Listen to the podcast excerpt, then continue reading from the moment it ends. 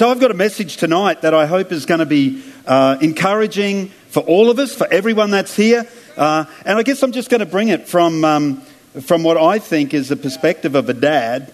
And, uh, and uh, I'm, I'm, certainly going to, I guess, uh, uh, I'm gonna, it's actually a scripture from the Apostle Paul. Now, we don't know whether this guy was a dad or not. Uh, he was definitely single, single later on, but because he had been in the Jewish Sanhedrin, who they had to be married, we don't know. We don't know what happened there. Quite possibly, you know, his family left because of his faith. We don't know. But it's interesting when he writes, he writes with an incredible fathering heart. Like he can really reveal what a father's heart looks like. And, uh, and it's not easy being a dad. I mean, you know, we don't get to complain often, but Father's Day, we get, you know, we don't get to, well, we're not meant to get to rest too much, but Father's Day we can, and we can say we do it tough too. But I tell you what, I, I think dads are so misunderstood. I know as a father I felt misunderstood. Like, because dads have to do things like bring discipline, like ground teenagers Happy days, happy days in the Mulhare household. When a teenager got grounded, I tell you. You have to set boundaries.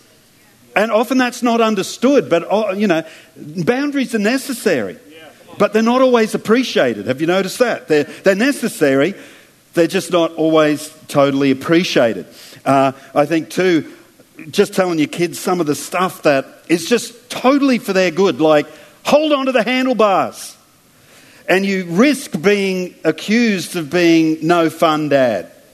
It's like all I can see is front teeth all over the footpath. And, uh, and it's like, I'm trying to help you here, but it's like, you're no fun, Dad. Hang on to the handlebars or I'll take that bike off you. It's just part of being a dad. And you know, I think that people sometimes misread God the same way.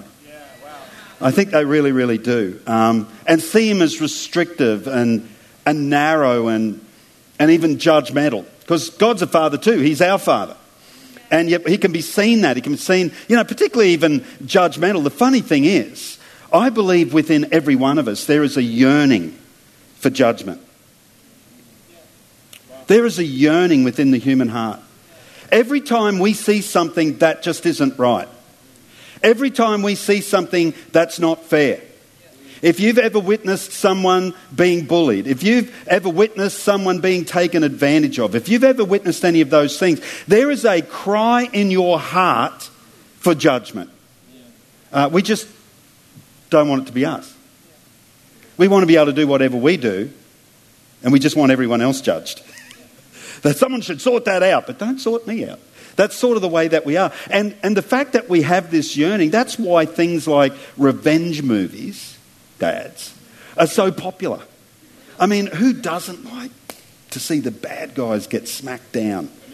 I mean, in all honesty, come on, fathers, we can admit this in church, even in church, because it's Father's Day weekend.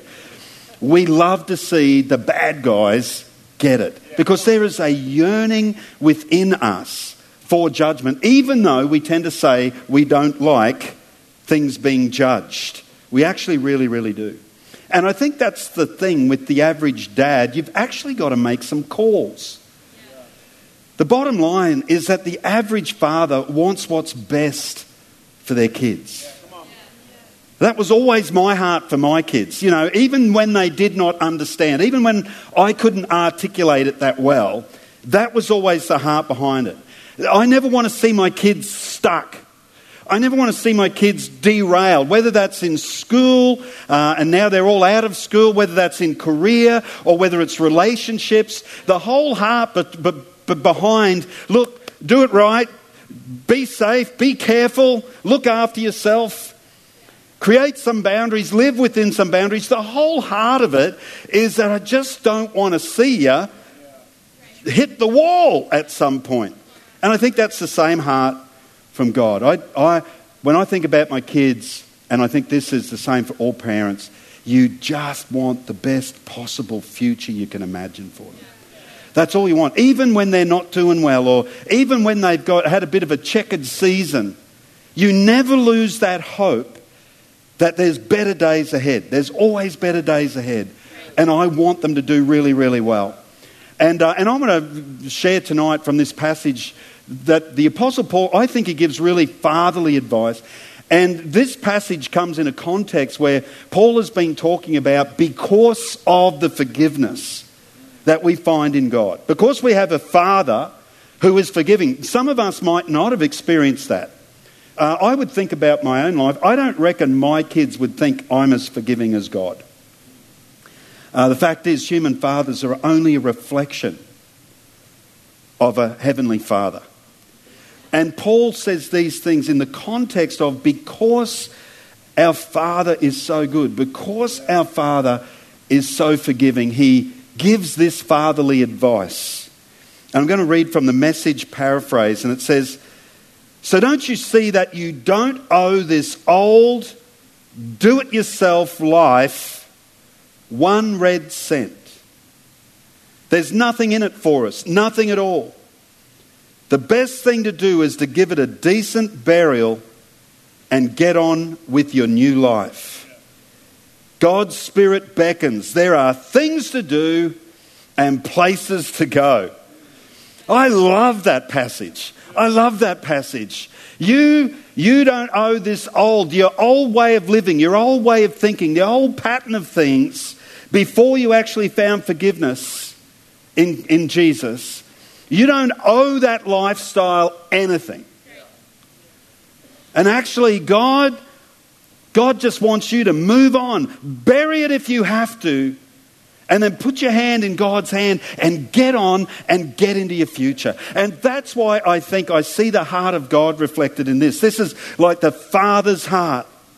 It's just, man, no matter what has gone on in the past, you can break the orbit, you can break the gravitational pull of negative stuff in your life and, and bury the thing and get on so that you can get into a bright and wonderful future that your Heavenly Father wants you to have. And, and so, Paul, you know, when, when you talk Paul, Paul was really well qualified for this. I mean, when Jesus met him, he was the opposite of a good Christian. I mean, he thought killing Christians was a good idea. That's when Paul met Jesus. And yet, Jesus brought forgiveness to his life. And if anyone could talk about the need to move on, the need to bury the past and get to the future, it was, it was this guy. And here's the advice he gives. I've broken it down into three simple things I see. The first one is stop investing in your past. He says, You don't owe it one red cent. And it's an amazing thing, but the guilt sometimes pull us back to yesterday last week, the things that we're less than proud of, and, and we tend to feel like almost like, but I just can't forget it. Sometimes that's because people around you won't let you forget it. Sometimes people keep bringing it up, but, but that's the opposite to what Paul is saying. He's saying, you don't owe yesterday anything. You don't owe it one red cent. So stop investing in it. There's nothing in it for us, Paul says. Nothing at all. So I think what he's saying is don't let your past shape your future. Don't let it inform your future. You know, when we keep, if you keep fishing up memories about the past and, and things that, again, you might be less than proud of, or failures, mistakes, whatever it is, if you keep dredging that up, you are actually investing in it some of your most precious resource. Some of your most precious resource is actually time and emotional energy. That's some of the most precious resource we have as, as people. You know, the last five minutes you will never get to live again. You will never live the last five minutes. It is gone. You've spent it. And then that Paul is saying, don't waste what is so precious now on what has been when it can bring absolutely no return. And it's the same with emotional quotient. But if you think about it, our emotional energy, we sometimes, if you're not careful, you end up investing in what will bring no result and will, what will not take you into your future will only lock you into the patterns of the past. I think the devil loves to remind us of the past. You're promiscuous. You're an addict. You're a failure. And yet, Scripture would say, no, you're a new creation. No, no, forgiveness changes the whole pattern of this. That might have been what you were, but you don't owe the past one red cent. That it, those things may have been true, but they are not true of your future, or they don't have to be true of your future unless you invest in them now. If you go back there in your thinking and your emotional investment, they could well become part of your future. But if you realize you don't owe yesterday anything, then you're actually free to move on. You don't have to return to old habits or old ways of thinking. If you think about it, you know, if you've actually come to Jesus, there was a reason you did that. Everyone comes to Jesus because life as it was, you recognize something was lacking. So, why would you continue to live there when you know it already doesn't work? Why would you do that? And Paul's just saying, hey, come on, get this in your heart tonight. You don't owe it anything. You're free to move on. You don't owe yesterday anything. Here's the second thing. In verse 13, he says the best thing to do is give it a decent burial and get on with your new life. I love this. Determined to bury the fragments. And I say fragments really carefully because I, I, think for any of us here that have experienced God's forgiveness, you know, a lot of things do go, a lot of things do change, but we're tempted to hang on to maybe what we thought was the best of it. And Paul says, give it a decent burial. This is macabre, what I'm about to say. It's, it's unusual. It's quite, you know, macabre. But, but I've noticed, like militaries, even civil authorities, when there's been some catastrophic thing like, like a bomb blast or a plane crash or a whatever, they meticulously go and find all the pieces. I said it would be macabre. But they do. And, and, and actually, it, it's not a hygiene thing any more than it is for any other animal that might be left in the field. It's got nothing to do with that, it's got everything to do with closure. Getting all the pieces and make sure all the pieces go in the ground. Because finally, there's some sense of settlement. There's some sense of, I can move on. I've given this a decent burial and I can actually move on. And sometimes we don't do that in our mind. As I said, we're tempted to hold on to just the best bits. The writer of Hebrews, Hebrews 11, he's describing people in faith in general. And verse 15, he says this. Um, you know, he's been talking about all these incredible exploits that people have just trusted God and gone out and changed their world. And then in verse 15, uh, he describes them collectively. They've got the same mentality, and it's this. And truly, if they had called to mind that country from which they'd come out, wherever God had called them from, they would have had opportunity to return. In other words, the temptation to go back, if you don't give it a decent burial, if you think you owe yesterday some investment, then there is a temptation to go back to what was yesterday. But people of faith are marked by something different. They refuse to call to mind the past. They refuse to call to mind the failures. It's okay to learn from failure. It's okay. We should. If you touch the stove and it burns you, hopefully you've learnt not to touch it again. But you don't invest in it. You don't then become the person who, who you know, is, is known as just the person who touched the stove, unless you keep touching it. And you have a reputation for touching things that burn. People of faith move on. It says, Now they desire a better, a heavenly country. They're being called to a higher road. Therefore, God's not ashamed to be called their God. And He's prepared a city for them because people of faith are forward focused. And you know, I'd, I'd say in any room this size, some of us are hammered by fragments of the past. You've got people in your life that will not let you forget. You've got situations. You might even have memories that you refuse to let go of. And it's actually stopping you becoming all that you could be. there are probably mobile numbers in your phone that you should have deleted long ago. That's one thing that holds people to their past. Facebook friends that you should have unfriended that are still there. Some people's Facebook friends list might need a good cull.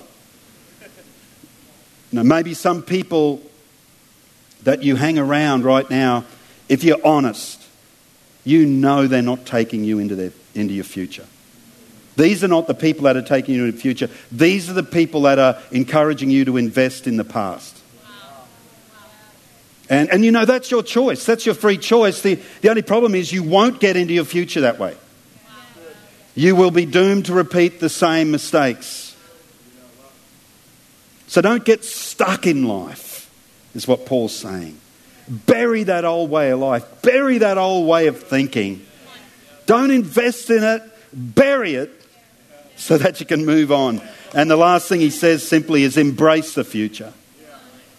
Embrace the future. Don't invest in the past, bury the past, and embrace your future. Verse 14 God's Spirit beckons. There are things to do and places to go. I just love the way that, that Eugene Patterson says that. Things to do and places to go. It's like following Jesus is actually meant to be an adventure. That's what it sounds like. But the fact is, you've got to participate. You've got to participate. I, sometimes, I don't know, I, I just see Christians sometimes are like waiting for God to entertain them. So they listen to a message in church and they're holding up scorecards six, four, three. You know what I mean? And it's like, hang on a sec, God wants you to put your hand in His hand to stop investing in the past, to cut yourself up from that stuff, bury it if you need to, and put your hand in His so you can get on with the rest of your life, get into your future, and paint something that's bold and brilliant. We've all got that opportunity. So, what's God put in your heart? Oh, I don't know what God's put in my heart. You know, Psalm 34, verse 7 says, God will give you the desires of your heart or grant you the desires of your heart. And, um, you know, you can read that a couple of different ways. One way you can read it is that, you know, that God will fulfill your dreams in, in certain ways. Uh, but I actually think the first reading of it is God will put desires in your heart.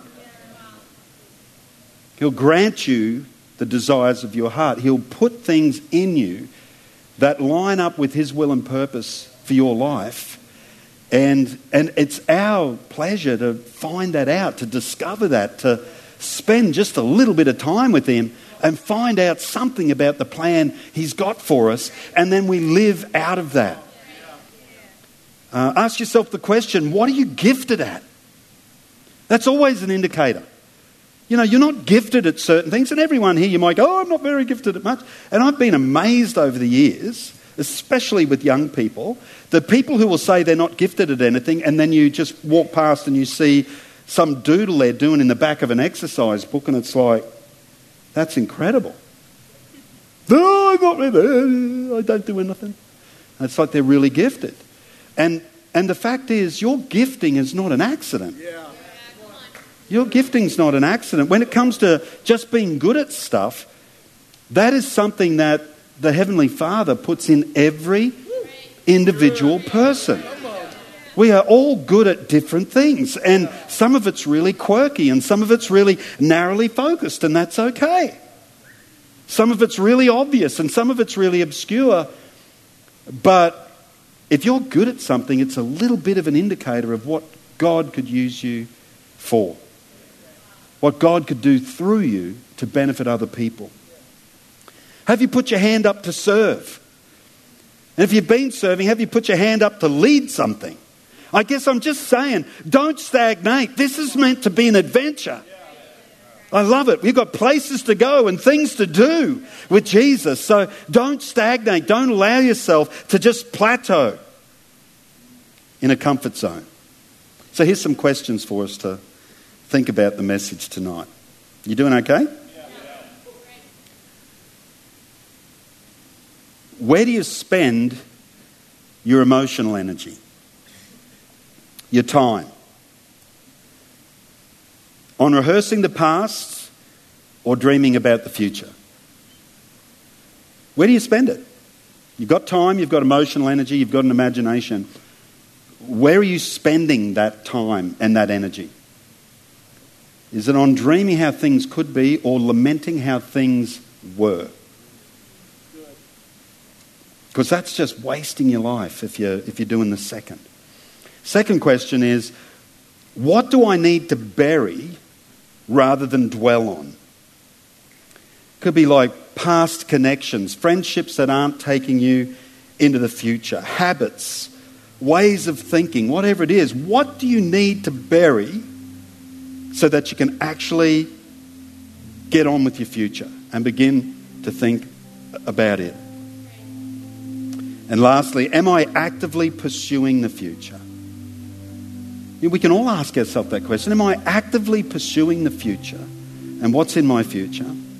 Am I just marking time? Am I just lamenting the past, thinking that it's all just going to happen again? Because if you are thinking that way, it's quite likely it will. Am I actively creating new opportunities? Am I cultivating relationships that carry me forward? These are all ways we get into our future.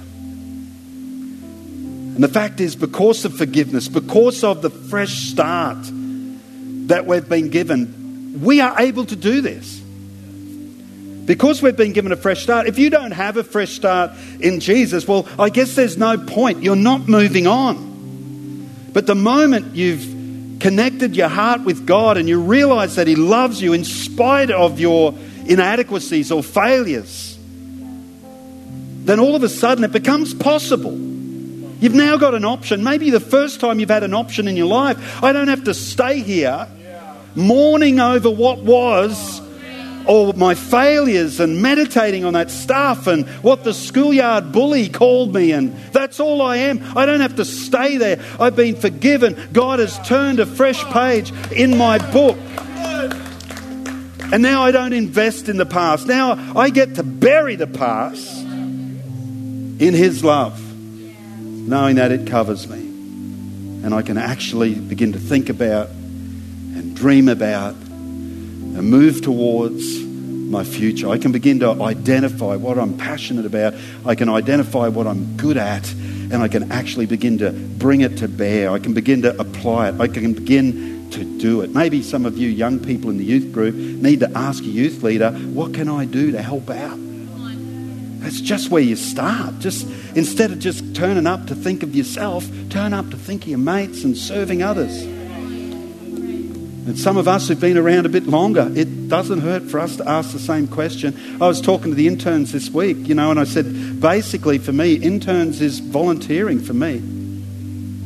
I don't have to be down here on a Wednesday night, but I am about, you know, every night of the year that I'm in town on a Wednesday night. I'm investing in the next generation, and I'm not paid to do it, it's, it's just my volunteer role.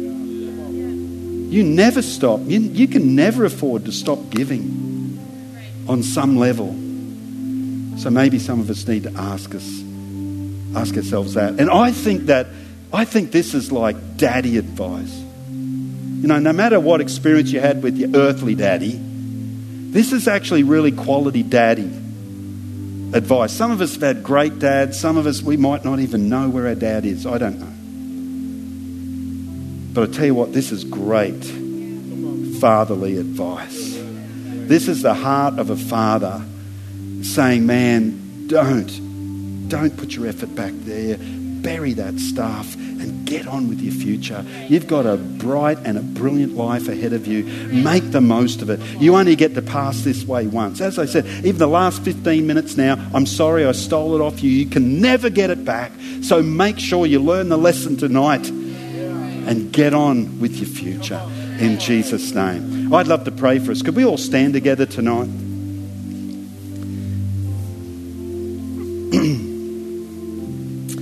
thank you, Lord. Thank you, Father. I thank you for this great room full of people.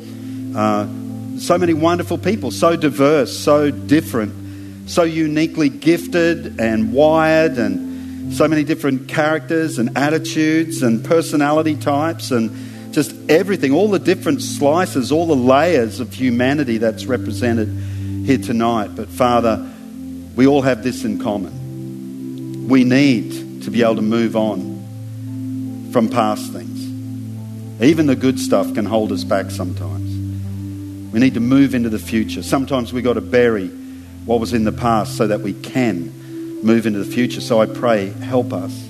Help us work out what we need to jettison, what, what doesn't need to come on the journey. Help us identify what we do need in our future, what we do need to take on the journey, the, the friends we do need to have that will propel us forward, the relationships we need to make, the opportunities we need to seize that will take us into our future. And I pray for everyone here. Come on, if that's you and, and you really would like to under, have a greater understanding, a clearer understanding of what God's got for your life, why don't you just put a hand to heaven? So that's me, Lord. I want you to begin showing me more. What's next? What's next? Where am I at on this journey? So, Father, I pray, just speak to people, speak to people's hearts wherever they're at on this journey. Because you've always got a plan. You've always got a purpose. You've always got a next step. Help us to identify it and do it, I pray. While our heads are bowed and our eyes are closed, you know, tonight I've talked about forgiveness. All of this is possible when you, when you experience forgiveness, really.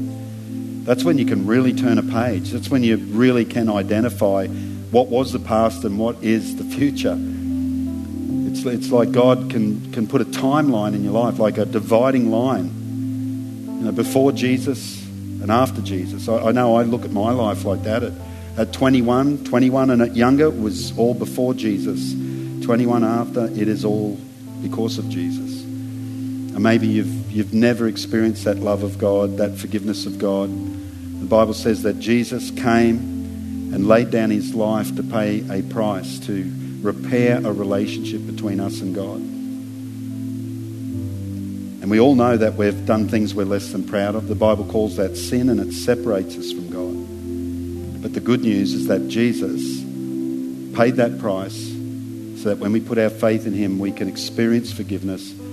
It's, it's sort of like the clock of our life can be restarted afresh. And if you're here tonight and, and that hasn't been your experience, but you want it to be, then I want to give you the opportunity to respond very simply tonight. We're going to put a prayer up on the, on the screen.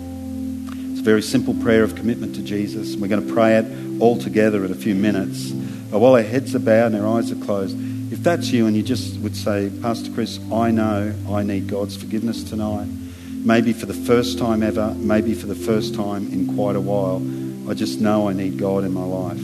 Would you just raise your hand where you are? I want to know who I'm praying with tonight. Awesome.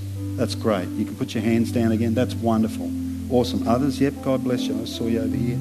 That's wonderful. Others, I'll just give this another moment. Just people, yeah, awesome. Fantastic. That's fantastic, man. Great decision. Great decision. We're going to pray together, okay? And if I didn't see your hand, that's okay because God did.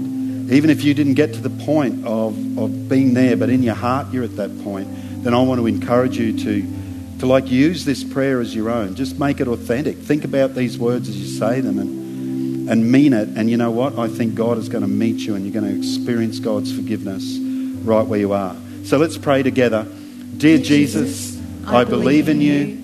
Thank you for forgiving me. Come into my life and I'll follow you. Amen. Now let me pray for you. If you responded tonight, Father, I thank you for people who open their heart to you tonight in this place. We thank you for them. We welcome them into, into this group, into this group of friends who are on a journey together. We welcome them. And Father, I pray that they would experience your forgiveness in an amazing way as they open their heart to you, as they turn over their past to you. I pray they'd experience your forgiveness on such a level that they know that they are free to pursue their future. They don't need to be held or bound by the past. They are free to pursue their future. In Jesus' name, amen. Amen. Hey, why don't we just uh, encourage those people that made that decision?